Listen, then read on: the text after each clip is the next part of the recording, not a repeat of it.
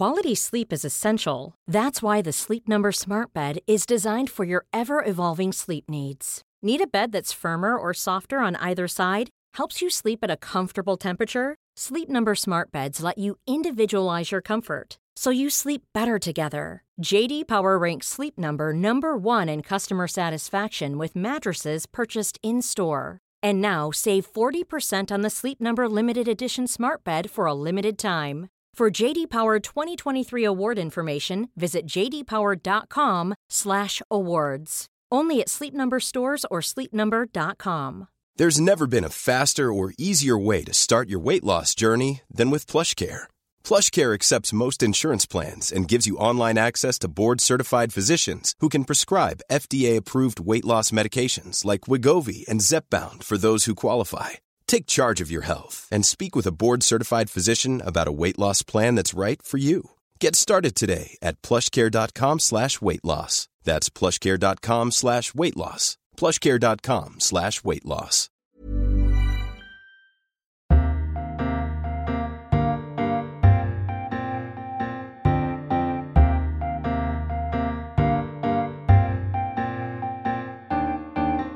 Welcome to this week's episode of Freedom Books, Flowers and the Moon, the podcast brought to you every week by the TLS. Uh, I'm Thea Lenarduzzi, a commissioning editor at the TLS, and I am pleased to be joined by our green fingered arts editor, Lucy Dallas. Lucy, are you going to update us on what you've managed to grow? Would you like me to? I would love I don't to. have to. Um, what I've managed to grow, I, it's not so much that I've managed to grow it, but I have not yet killed it or let it expire. Let's That's put it that way. That's yeah, I think so. Uh, gooseberries. The gooseberries are uh, on the march, and the red currants. Chives, garlic, which I can't take. I can't take much credit for any of it really.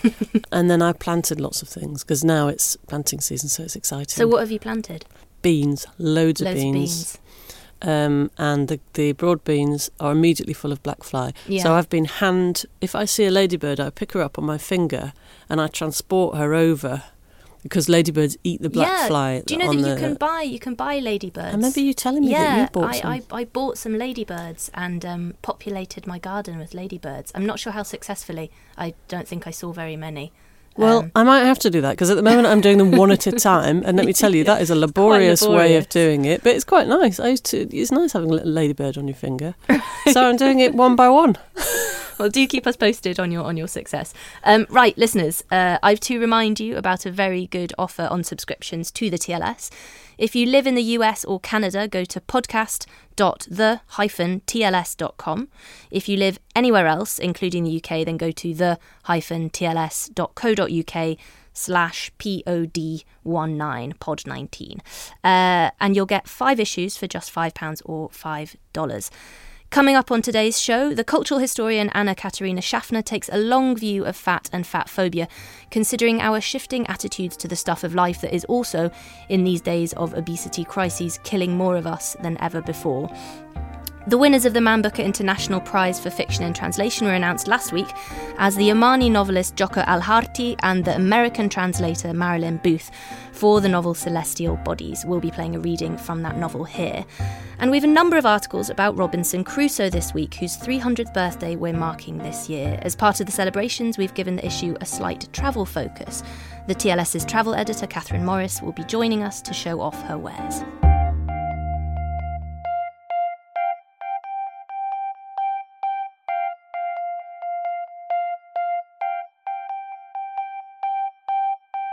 In recent decades, the British population has grown in girth. The NHS England Obesity Report for 2017 found that 58% of women and 68% of the men were overweight or obese, as well as 1 in 5 children aged 3 to 4 and more than 1 in 3 children aged 10 to 11.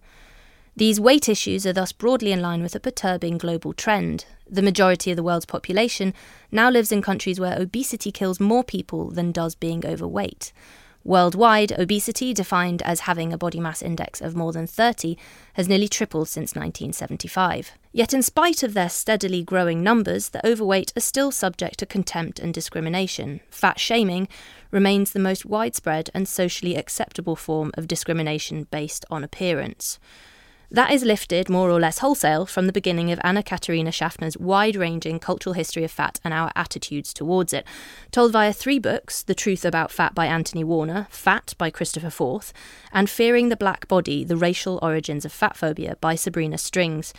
In the piece, Anna guides us from the attitudes of antiquity, in Sparta, the overweight were apparently threatened with banishment if they did not slim down, to today, taking in often conflicting notions of animality, nobility, decay, power, primitiveness, and civilization.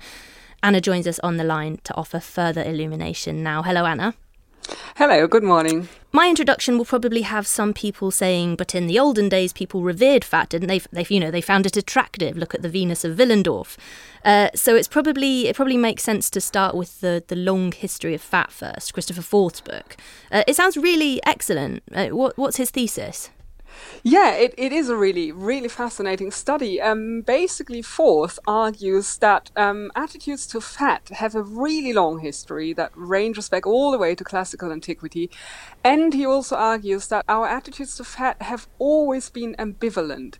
We might think, as you just said, that um, in the past, in the olden days, we we uh, thought that fat was unambiguously celebrated, associated with fertility, with life, with vitality, and so on. But Forth um, really convincingly shows that fat has always been a, a, a profoundly ambivalent issue. So it was associated with vitality, life, and fertility, yes, but also at the same time with death, decay, creatureliness, animality, um, our physical existence, human embodiment, and so on. So even while while, while the Venus of Willendorf might you know seem a kind of celebratory, famously rotund icon, um, there were also lots of historical records that showed that fat had positive and negative um, associations, um, even in, in, in an age where we thought it, it would have just been looked at as something unambiguously positive. But it has these associations with animality,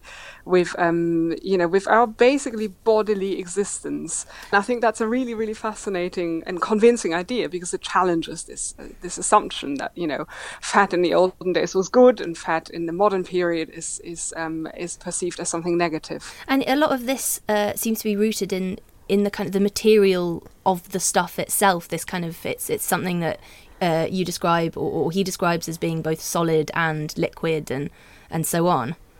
Yeah, and that's I think that's another really original argument that Forth makes here. So he doesn't just adopt this, you know, constructivist attitude that our attitudes to fat are cultural constructs that change over time. Um, but he also says that um, while while they do change over time, they are also rooted in the very materiality of fat, um, and fat itself is a very kind of strange strange protean substance because it's both you know it's sort of situated somewhere between solid and liquid. So, for example. Um, fat can be can be is, is a very slippery substance. Um, it's greasy, oily, inflammable, inflammable, and can potentially be luminous. And it really has this kind of wonderful capacity to shift between solid and liquid states. Um, so oil, for example, doesn't really fit into the category of most liquids because it's too viscous, and solid fat is not really solid because it, it's squishy and sticky. And Forth argues that this kind of um, you know, strange in betweenness of fat um, can can cause alarm and and also to a certain extent predisposes us to to think of it in in a very um, you know in in a, in a way that that might be both uh, positive and negative at the same time. And that can can evoke responses of disgust. Yeah and yet when you say it like that. It's been it's completely it's been completely necessary. Animal fat has been completely necessary to us for thousands of years for burning it and eating it and using it for you know melting down whales. I mean that's not the only use, but you know what I mean. It's it's been it's been totally kind of crucial um, to us. But but as you say, there is this ambivalent attitude towards it, despite the fact that without it we'd be sunk. Yeah, absolutely. And it's you know, and that's that's I think at the core of his argument that it's it's the substance of life, and it's also associated with th- things that we might find alarming, uncanny, that remind us of our physical existence, and it's also associated with the fat of the land. It's associated with fattening up livestock and so on. So it has all these wonderful cultural and physiological connotations that then in turn um, shape very specific historical attitudes to fat. And then he takes us on this lovely journey through history, showing how you know how fat was predominantly viewed in in very specific historical periods, and we are by far the most fat phobic period in history.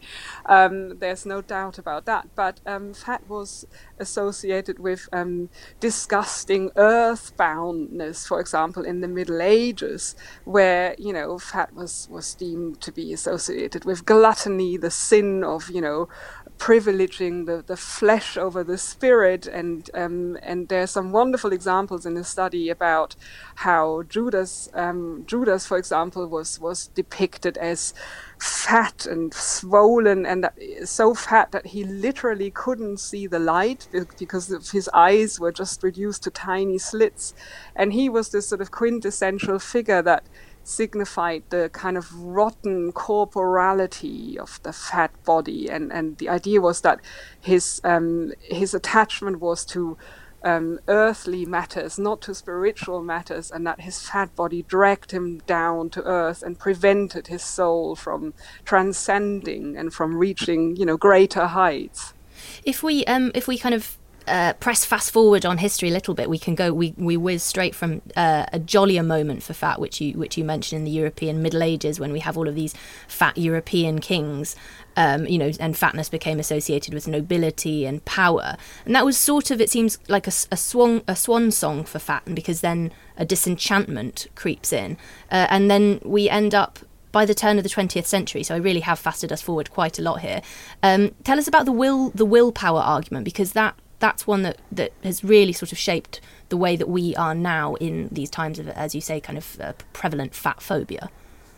Yes, I think I think um, that that is also um, the main argument that Anthony Warner presents in his study, uh, The Truth About Fat, where he essentially presents a lot of data, a lot, lot of scientific research that challenges this very simplistic idea that people are fat because they're lacking in willpower, and that they basically are responsible for being obese, that, that it's a personal responsibility issue that can be reduced down to a lack of willpower, lack of discipline, um, that is basically a sign of a character failing. And he really challenges this argument that um, obesity is the result of a behavioral choice.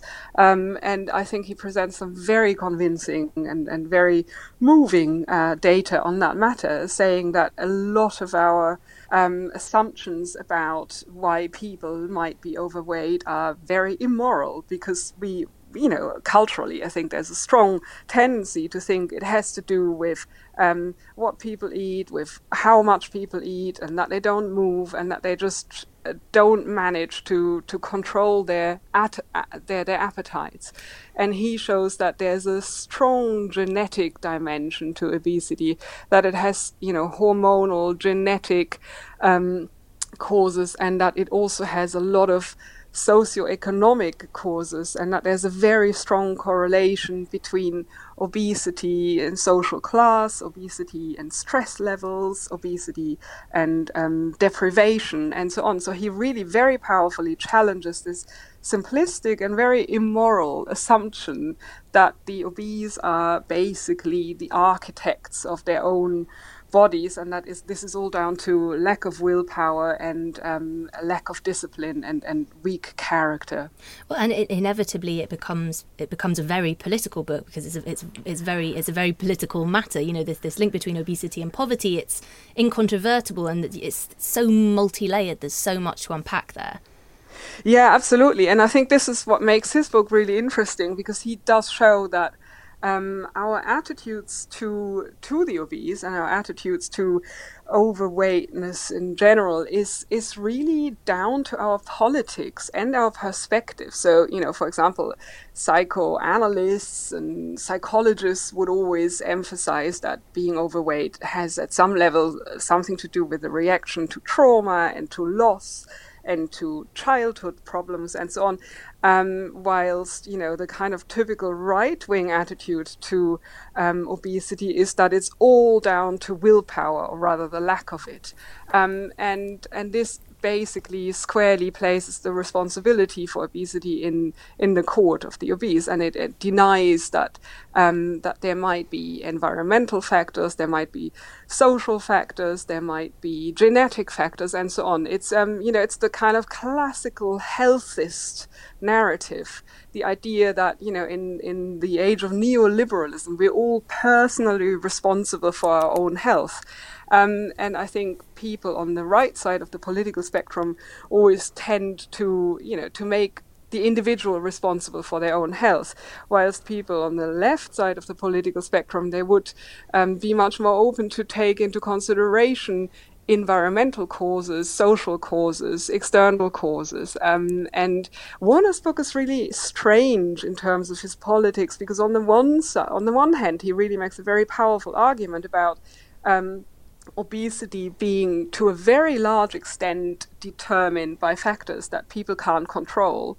Um, and he, you know, in that sense, he he really creates a strong plea for us to be much more sympathetic and much more nuanced and much more careful in in um, in how we talk about obesity.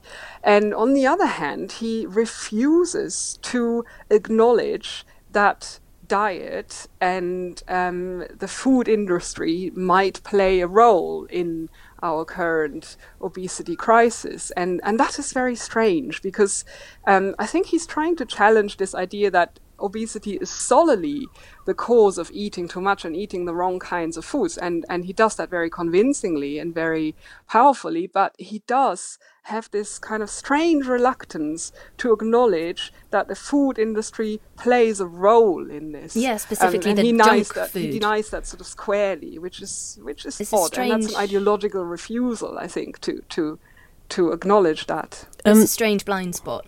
Yes, that- Yes. That, that, does sound curious. There's there's one more um, one more kind of rather very um, specific line that the third book is dealing with. That I think um, if you could just tell us uh, finally, Anna, about the about the thesis in "Fearing the Black Body," which by Sabrina Strings, which brings Yes, in that- another element, another social and political element to the question.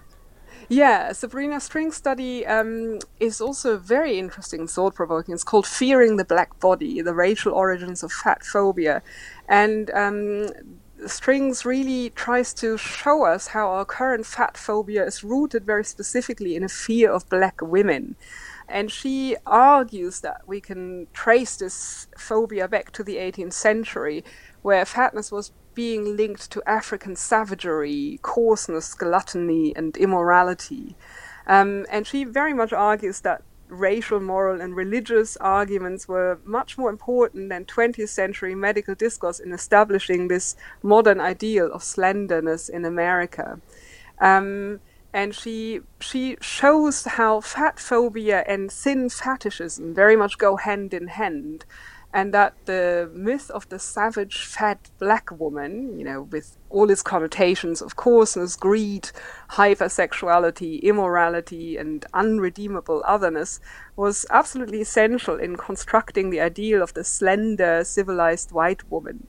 Um, and she she really presents a lot of evidence um, that shows that um, this ideal and, and the myth of the savage fat black woman were used both to degrade black women and to discipline white women. Um, and she argues that these older connotations and the racial connotations of um, obesity have e- existed before obesity w- was beginning to be um, stigmatized from a medical point of view, and that medicine um, and you know the kind of medicalization of ob- obesity really um, only was was used to legitimize existing racial, sexual, and class hierarchies. Well, that is a, there's a very compelling truth in that. I suppose once you're reading it in the wake of a book uh, like uh, Christopher Forth's that gives us the much longer view, you know, it complicates the picture still further. We could clearly talk about this all day because it's a wide, big issue that you know is, is as you've made very very clear incredibly complicated. But um anna thank you so much for for wading through these these three books for us. Well thank you very much for having me on the podcast. Thank you. Speak soon. Bye. Okay bye bye one of the things i was thinking actually when i was reading this is that so a, let me say first of all, it's not a problem being fat mm. unless it's actually, you know, you're medically in danger. But if it is a problem and that someone's trying to deal with it and they can't deal with it or they're, you know, unhealthy because of it, it's one of the few visible problems. Yeah. I was just thinking how many people are walking around with mental health problems. Enormous amount of us, in fact, yeah. if you think about the numbers, but you can't see it. Well, no, well, quite quite often the obesity will be a manifestation of a, of a mental health problem. So exactly. as well. But because you can see it, because because because also Anna talks about sort of fat shaming and people mm. being kind of awful to people. Mm. Oh my God, there's that absolutely horrific uh, example that she gives early on in her piece from 2015 when a group called Overweight Haters Limited. And I, I think I remember seeing this in the papers at the time, but have completely suppressed, I guess, because it's so hideous. Mm. Um, uh, uh, this group got onto the London Underground and started distributing flyers to to people who they obviously deemed to be grossly overweight, and uh, with just hate messages, mm, telling them they're ugly and awful and it's their fault. Yeah, and, and we they say we also object that the beautiful, which is misspelt. I, I would point out, uh, uh, beautiful pig is used as an insult. You are not a pig. You are a fat, ugly human. And just uh, absolutely kind of extraordinary that people think they can just walk up to people and give them, you know, something that that, that, that says that. And and as I say, just because it's one of the few physical, you can see it. Most diseases, I know it's not a disease, but let, you know, I'm saying if, and that's a very big if, if it is a problem for you medically, all mental health, 98%, I suppose, mental health issues, and the vast majority of, you know, conditions, diseases, you can't necessarily see them. Mm. So this is the, the only one that you can sort of see undeniably. And so, so it lays, apparently lays people open to this awful um, behaviour, yeah. Absolutely. Yeah. If you're looking for plump lips that last, you need to know about Juvederm lip fillers. With Juvederm Volbella XC and Juvederm Ultra XC, your lip look, whether it's subtle or bold, can last up to one full year with optimal treatment and no additional maintenance. Find a licensed specialist and see if it's right for you at Juvederm.com today. That's J U V E D E R M.com. Add fullness to lips in adults over 21 with Juvederm Volbella XC or Juvederm Ultra XC. Do not use if you have severe allergies or a history of severe allergic reactions, or if you're allergic to lidocaine or the proteins used in Juvederm. Tell your doctor if you have a history of scarring or taking medicines that decrease the body's immune response or that can prolong bleeding. Common side effects include injection site redness, swelling, pain, tenderness, firmness, lumps, bumps, bruising, discoloration, or itching. As with all fillers, there's a rare risk of unintentional injection into a blood vessel, which can cause vision abnormalities, blindness, stroke, temporary scabs, or scarring. For full important safety information, visit juvederm.com. When you're ready to pop the question, the last thing you want to do is second guess the ring. At Bluenile.com, you can design a one of a kind ring with the ease and convenience of shopping online. Choose your diamond and setting. When you find the one, you'll get it delivered right to your door. Go to Bluenile.com and use promo code LISTEN to get $50 off your purchase of $500 or more. That's code LISTEN at Bluenile.com for $50 off your purchase. Bluenile.com code LISTEN. Quality sleep is essential. That's why the Sleep Number Smart Bed is designed for your ever evolving sleep needs. Need a bed that's firmer or softer on either side? Helps you sleep at a comfortable temperature? Sleep Number Smart Beds let you individualize your comfort so you sleep better together. JD Power ranks Sleep Number number 1 in customer satisfaction with mattresses purchased in-store. And now save 40% on the Sleep Number limited edition Smart Bed for a limited time. For JD Power 2023 award information, visit jdpower.com/awards. Only at Sleep Number stores or sleepnumber.com.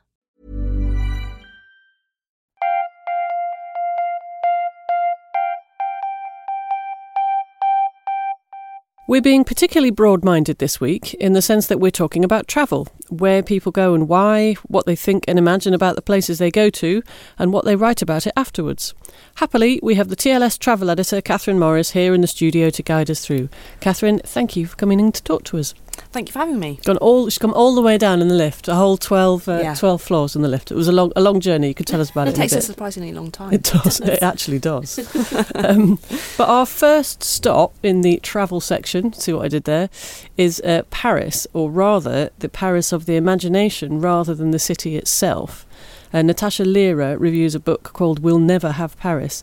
Catherine, can you explain to us, please, why it's called that and, if possible, what it means? Yes, the title of the book is a play on the phrase "We'll always have Paris" from the last scene of Casablanca, and it encapsulates an idea of Paris expressed by Andrew Gallix uh, in the introduction to the book, which he edited. Uh, is a, a writer and an academic. He teaches at Sorbonne University, and pleasingly, he begins his uh, introduction by mentioning an issue of the TLS from 1993. Always. Excellent. What Yeah, a good book that must be. This was a, it was a special issue devoted to France, and the cover illustration was a black and white photograph of a young woman on the banks of the Seine. It was taken by Robert Doisneau as part of a series of photographs for a magazine, and the woman, Gallix says, seems to epitomise left bank bohemian chic. But in fact, the woman in the picture is the English writer Emma Smith, and Gallix has his own more recent example of this phenomenon. He was having a drink in Paris one day with uh, Christiana Spens, who is a contributor to this book. And an American woman from the next table gestured to ask whether she could take Spens's picture. And the impression Gallix got was that this woman saw Spens as a wonderful example of Parisian chic, but Spens is also English. And this episode set off a train of thought about, uh, I'm quoting here, the extent to which our vision of literary Paris has been shaped by Anglophone writers.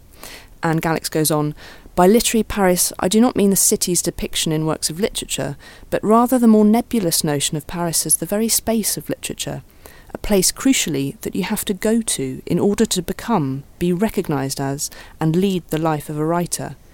Um, but there's a sense in which, as, as Gallix puts it, Paris is a city where literature can a- can be lived out, where you can be a writer without actually writing. Mm. Um, and this, incidentally, it reminded me of an interview I heard years ago with the, the actor Bill Nighy, who aspired to be a writer as a young man. And for that reason, he decided to go to Paris because that's how you become a writer. And he said that once he'd got there, he got out his notebook and he drew a margin, and that was it. That was the extent of, of his writing career. So we have this idea of Paris that is at a remove from what Paris actually is. Um, and the title of the book hints at something that recurs in the collection, which is a disappointment about Paris. Um, and in fact, Natasha Lehrer begins her review by mentioning something called Paris syndrome. Oh, this is so good. I, I love this. Yes, this is something the BBC reported on in 2006, and the article is still online. Um, apparently, at that time, about a dozen Japanese visitors a year had to be repatriated after experiencing extreme distress because Paris didn't meet their expectations. And it's an unusual thing to be hospitalised. It's a bit like Stendhal syndrome, isn't it? Except they actually have to being be overwhelmed by, by, well, it's the by the beauty of art. yes, I suppose so. I suppose, Stendhal syndrome is. by the, the lack of Paris.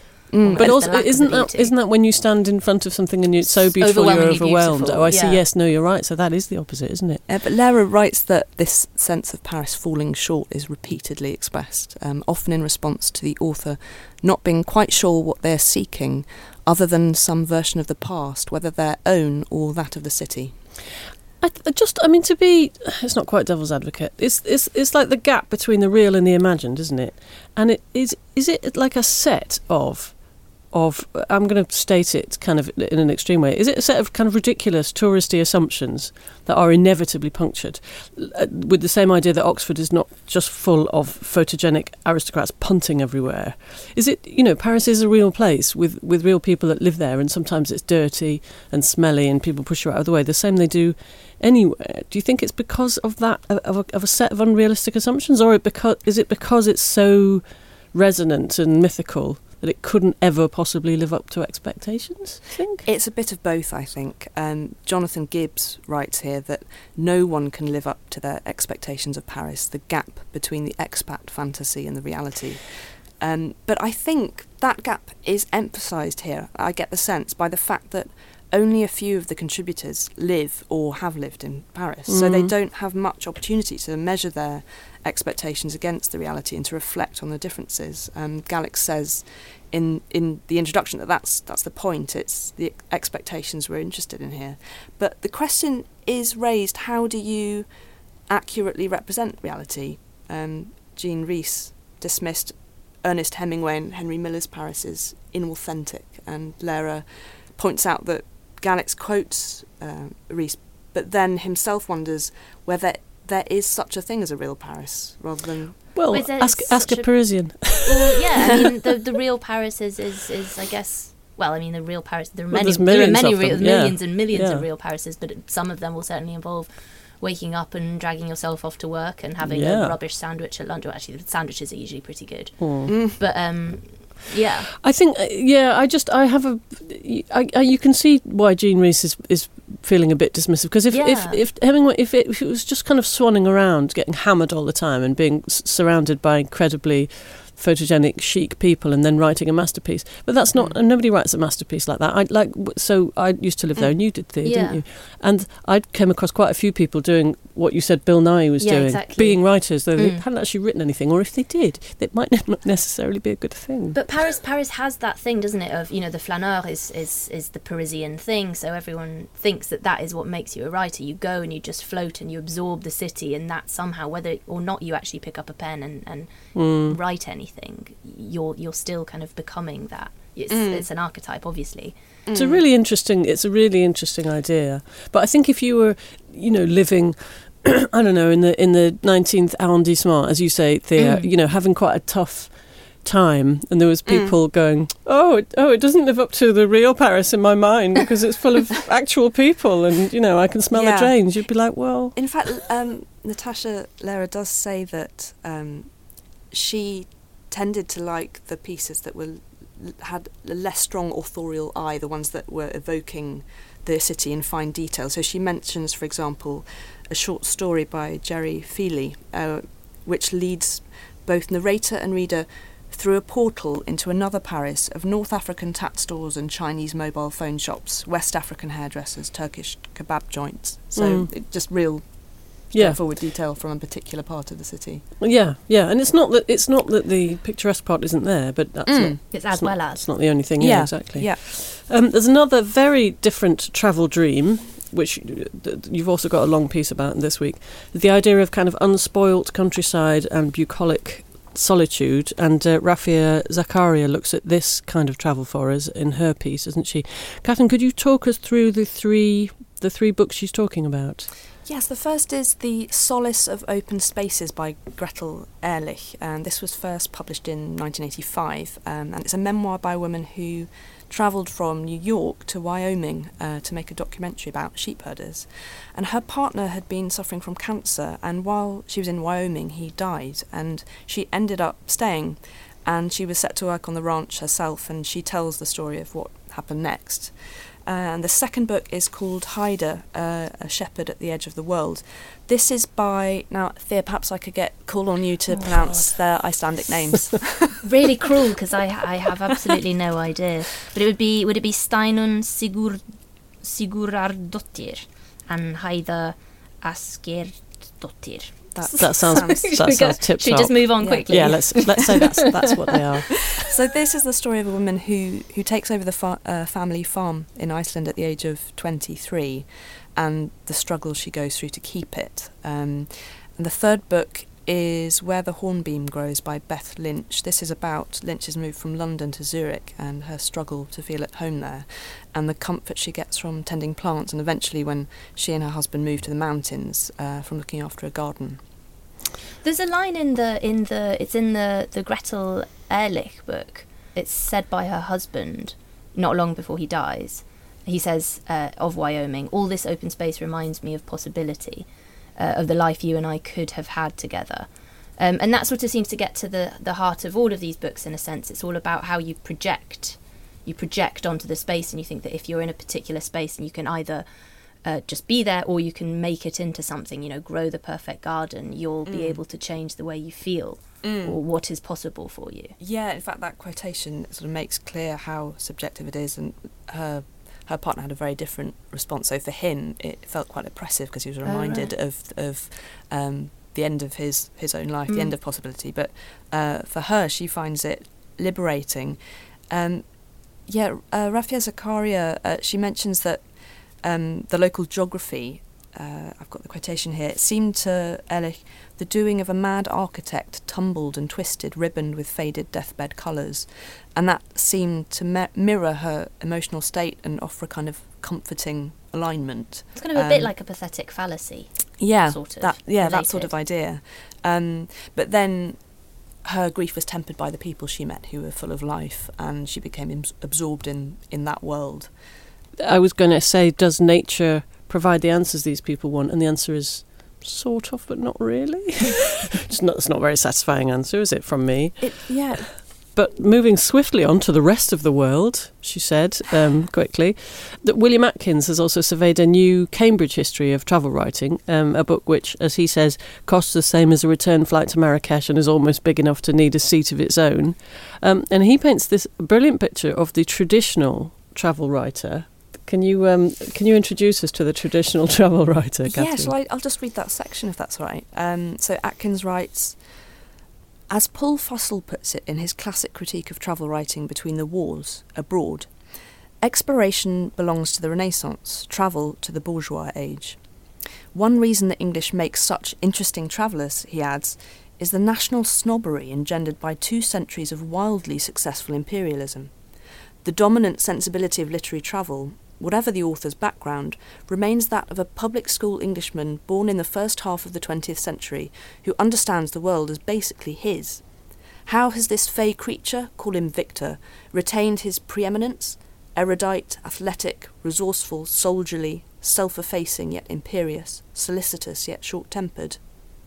It's as if the genre has not caught up with the post colonial reality from which it springs, wrote Robyn Davidson 18 years ago in an introduction to an anthology of travel writing. It's interesting because that does sort of make you think, and I know it's slightly different uh, because obviously Hemingway was was American, but it does make you think of that of that you know that big white man sitting in in wherever he is, be it Paris or or India, just kind of observing and judging, I guess. Mm. Why do they do it like this, not like that? Why don't they do it like me? Mm. Um, one of the morals of this um, review, not that there has to be a moral, seems to be avoid the English. uh, there's a good Italian proverb, which again I'm going to ask Thea, because I am not going to speak Oh, Italian yeah. to Thea. There's a good Italian proverb about English one. people in Italy, isn't it? Go on. Well, it's it's English people who have who yeah who have been to Italy and then presumably come back and think the world of themselves, think they know better. yeah. uh, inglese italianato è un diavolo incarnato. So, uh, you know, the uh, Italianized English person is, is a devil incarnate. Okay, that's where you. Uh, That's all you in need to case know, you're in any doubt about that, the devil incarnate. Well, this is presumably all the people who, you know, have gone off on the grand tour and, and, and think that they know. in and- Venice. Yeah. they do it like this. Um, yes, so so English to be avoided. Apart from those people, there was a priest who t- seems to have told off everybody in the 1600s for thinking that. Um, people who think that greatness, next unto a great pasty, consists in a great fire and a great estate, which just sounds terrific. to me, doesn't it? pasty, do you think? Must I mean, be. probably. So those people seem to be fine, but he was quite cross with them. Um, but the other moral might be that travel writing can and maybe even should encompass all forms of writing. Do you think that's what he's saying, Catherine? Um, what Atkins is saying. Yeah. Um, yes. Uh, Yeah. So he says, travel writing must be allowed to be anything: fiction, memoir, biography, commonplace book, ethnography, pamphlet, com- uh, comic, um, etc. Because how else are you meant to describe? Well, everything. Uh, I, I, I'd agree with that. Um, you choose the genre that most suits your subject matter and your purposes, and and that could be anything. Um, incidentally, Atkins mentions Geoff Dyer's book Jeff in Venice. Mm. that- that- that's a novel, but that's yeah. often spoken of in in the context of, of travel writing. Uh, in the in the TLS, uh, of course, the books that are listed under travel are narrative accounts of the author's travels from one place to another. But I can't see why you wouldn't want to look at the forms Atkins lists if you're interested in travel. Well, and in Mm, fact, we have yeah. because the two pieces that we've talked about before this one, the uh, Andrew Gallix's uh, volume, will never have Paris, and then the the three books about people searching for solitude in these different places. They're Mm. not they're not your typical uh, account of, of a journey from A to B and, Mm. and one person's impressions. They're you know they're they're fiction. They're Mm. they're writing about being in one place and how that place changes rather Mm. than rather than you moving to other places. If if that Yeah, makes any sense. Yeah. Yeah. Um, and I've got a final heinous question for you, Catherine. Is there anyone that you would recommend as a travel writer? Well, I thought that William Atkins's rev- review is a really elegant piece of writing, and it prompted me to seek out his book, The Immeasurable World, which is about uh, deserts. It won the Stanford Dolman Travel Writing Award a couple of months ago, and we had a lovely review of it in the TLS by Caroline Eden. Um, but perhaps I should use the opportunity to mention uh, Gerald Durrell, who we were talking about the other day, Please do. and our shared love of Gerald Durrell. yeah. Go on. Tell us your Gerald Durrell story about. Yes, there about, is a um, Gerald uh, Durrell story which I told Lucy the other day, which which turns out there are two versions. I should tell two versions, the two versions perhaps. I Tell a telescoped version. So which, I've got uh, um, my uh, sister Emily. When she was about seven years old, she became obsessed with insects and uh, was doing things like breeding stick insects and things like that. And she read all sorts of books about it. And she read My Family and Other Animals and was incredibly taken with Dr. Stephanides, who who teaches Gerald Durrell as a, as a little boy lots of things about trapdoor spiders and things, and is constantly showing him exci- exciting uh, natural phenomena and bugs and all sorts.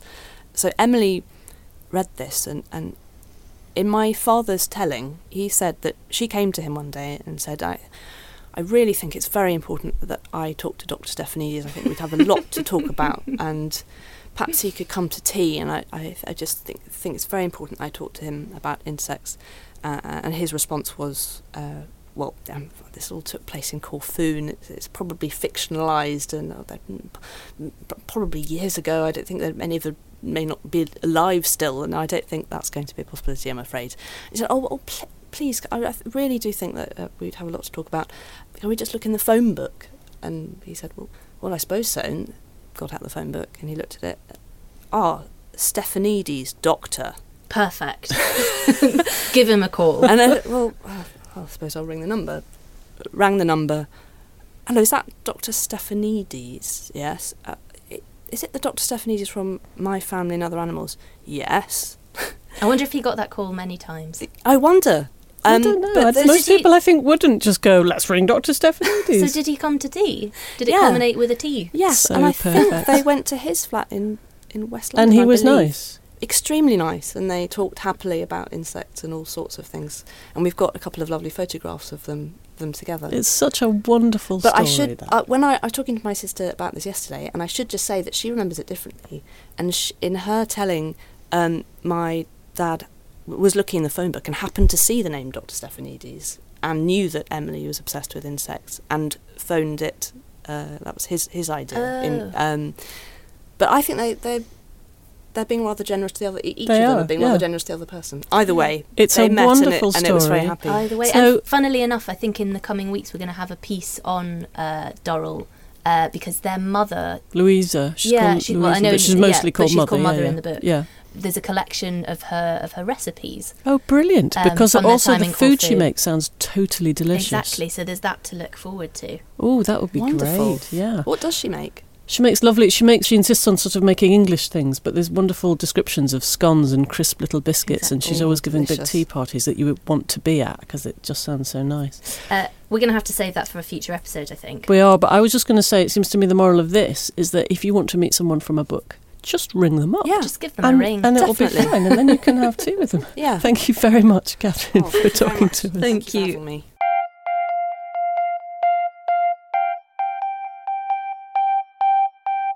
A week or so ago, the Omani novelist Jokha Alharthi and the translator Marilyn Booth won the Man Booker International Prize for Fiction for the novel Celestial Bodies, an account of three sisters living in the village of Al Awafi in an Oman on the brink of change.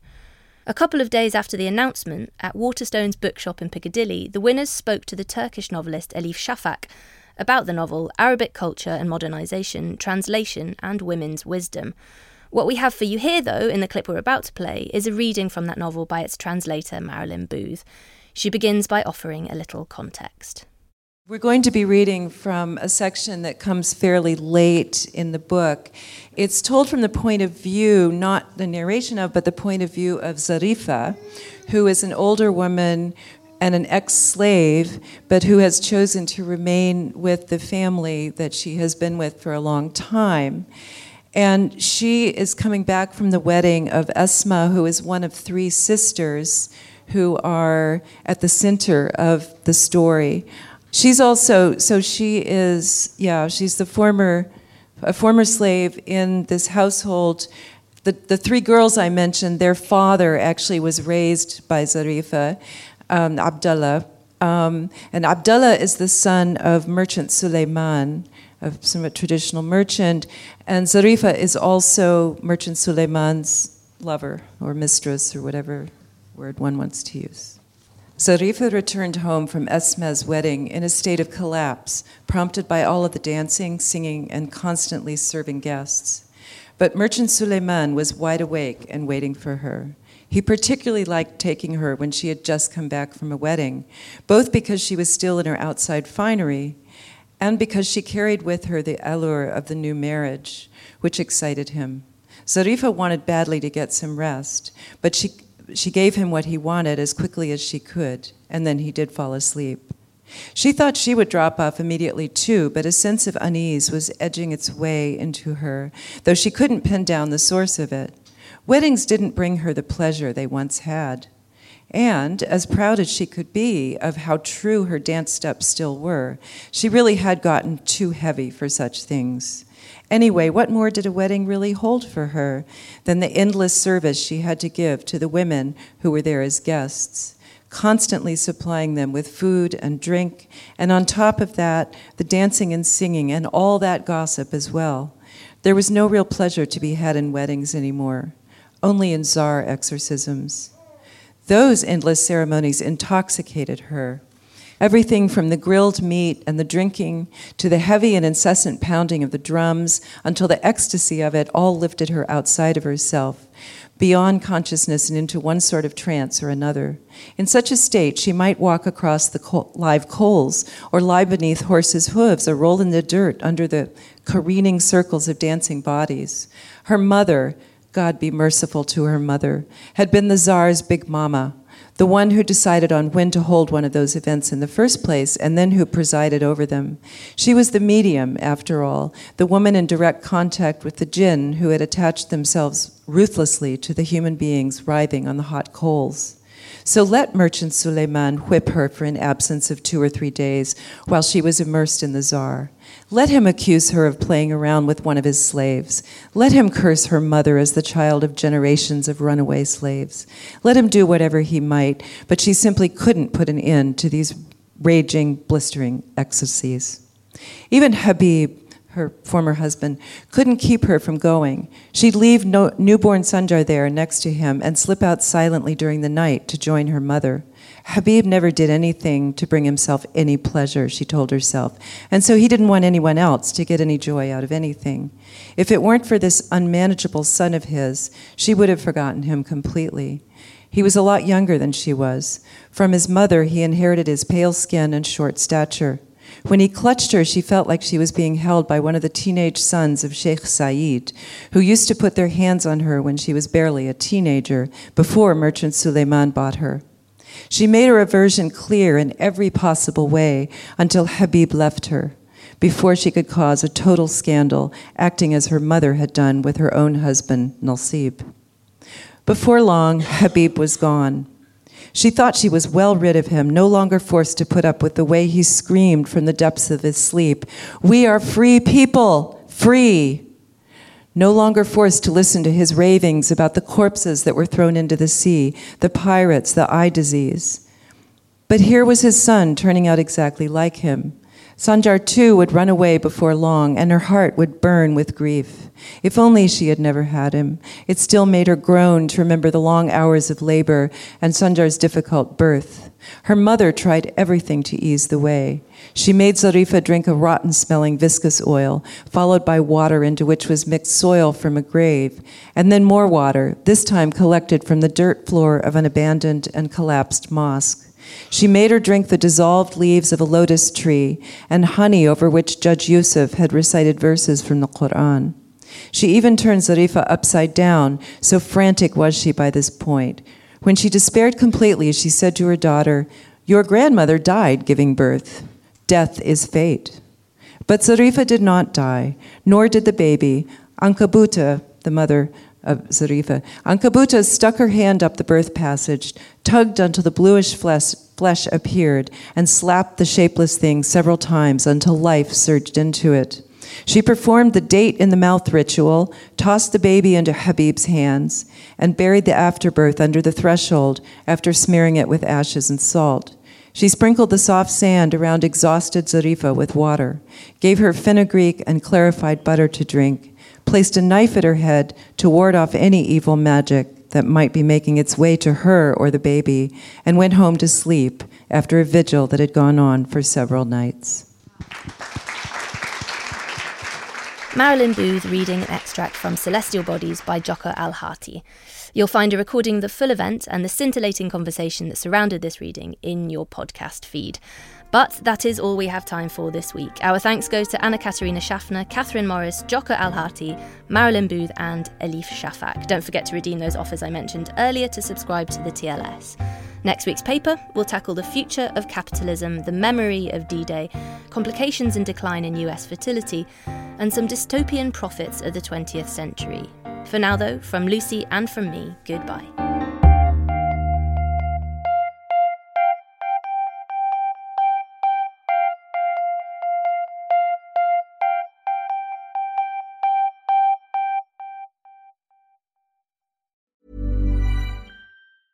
Mom deserves the best, and there's no better place to shop for Mother's Day than Whole Foods Market. They're your destination for unbeatable savings, from premium gifts to show-stopping flowers and irresistible desserts. Start by saving 33% with Prime on all body care and candles. Then get a 15-stem bunch of tulips for just $9.99 each with Prime. Round out Mom's menu with festive rosé, irresistible berry chantilly cake, and more special treats. Come celebrate Mother's Day at Whole Foods Market. Summer's just around the corner, so give your body the care it deserves with Osea's best-selling Undaria algae body oil.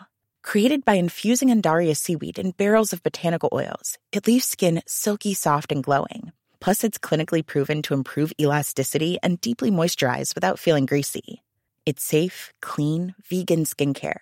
Get 10% off your first order at OseaMalibu.com with code GLOW, plus free shipping on orders over $60.